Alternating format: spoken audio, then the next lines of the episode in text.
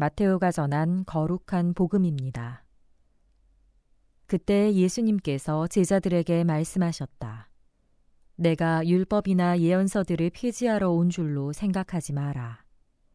폐지하러 온 것이 아니라 오히려 완성하러 왔다. 내가 진실로 너희에게 말한다. 하늘과 땅이 없어지기 전에는 모든 것이 이루어질 때까지 율법에서 한 자, 한 획도 없어지지 않을 것이다. 그러므로 이 계명들 가운데에서 가장 작은 것 하나라도 어기고 또 사람들을 그렇게 가르치는 자는 하늘나라에서 가장 작은 자라고 불릴 것이다.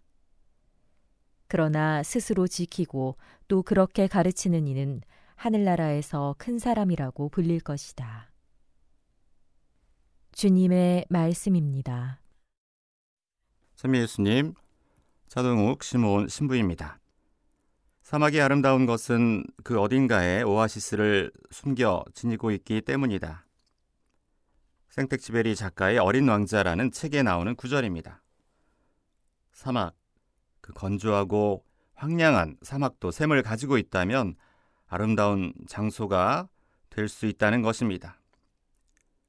실제로 있어야 할 자리에 꼭 있을 것이 빠졌을 때 우리는 오아시스 없는 사막이라고 이야기하기도 합니다.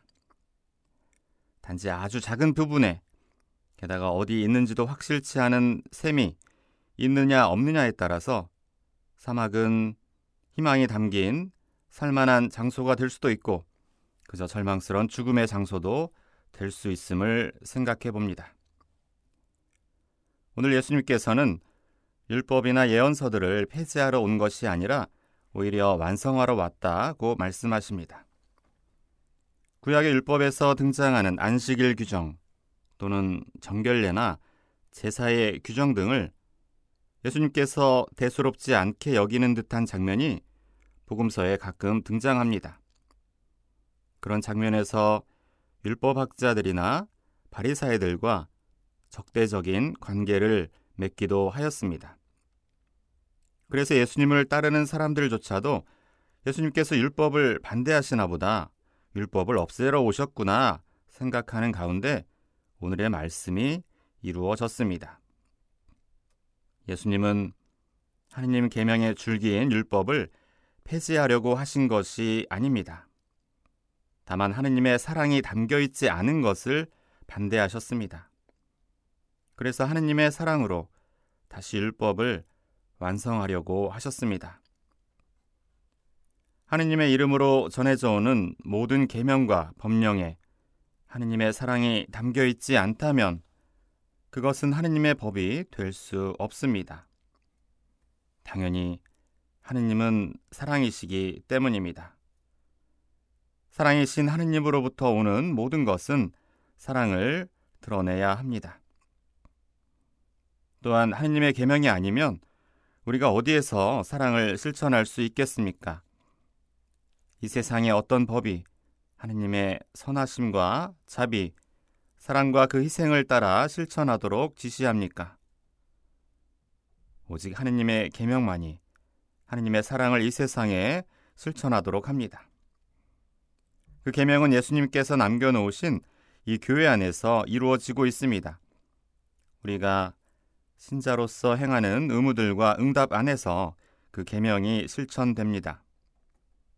그리고 거기에 가장 중요한 사랑이 담겨 있다면 아무리 작은 계명도 소중한 것이 됩니다. 제사도, 봉사도, 자선도, 봉헌도 사랑이 없으면 소용이 없습니다. 사랑은 율법을 완성시켜 줍니다. 신자로서의 우리의 의무를 은총으로 완성시켜 주는 것이 사랑입니다.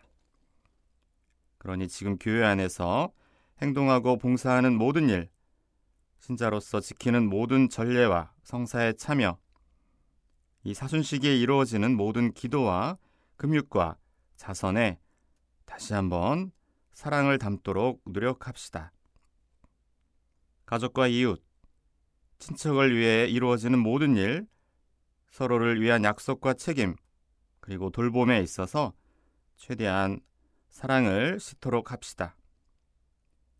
사랑이라는 셈이 담겨 있다면 말라 붙기만 할 것 같은 사막도 아름다운 희망의 장소로 불릴 수 있습니다. 그러나 사랑이라는 셈이 없다면 그것은 황량하고 건조한 아무도 살 수 없는 일상일 뿐입니다. 오늘 하루도 하느님께서 주신 이 일상을 풍요롭게 완성하기 위해 필요한 사랑을 청해 봅시다.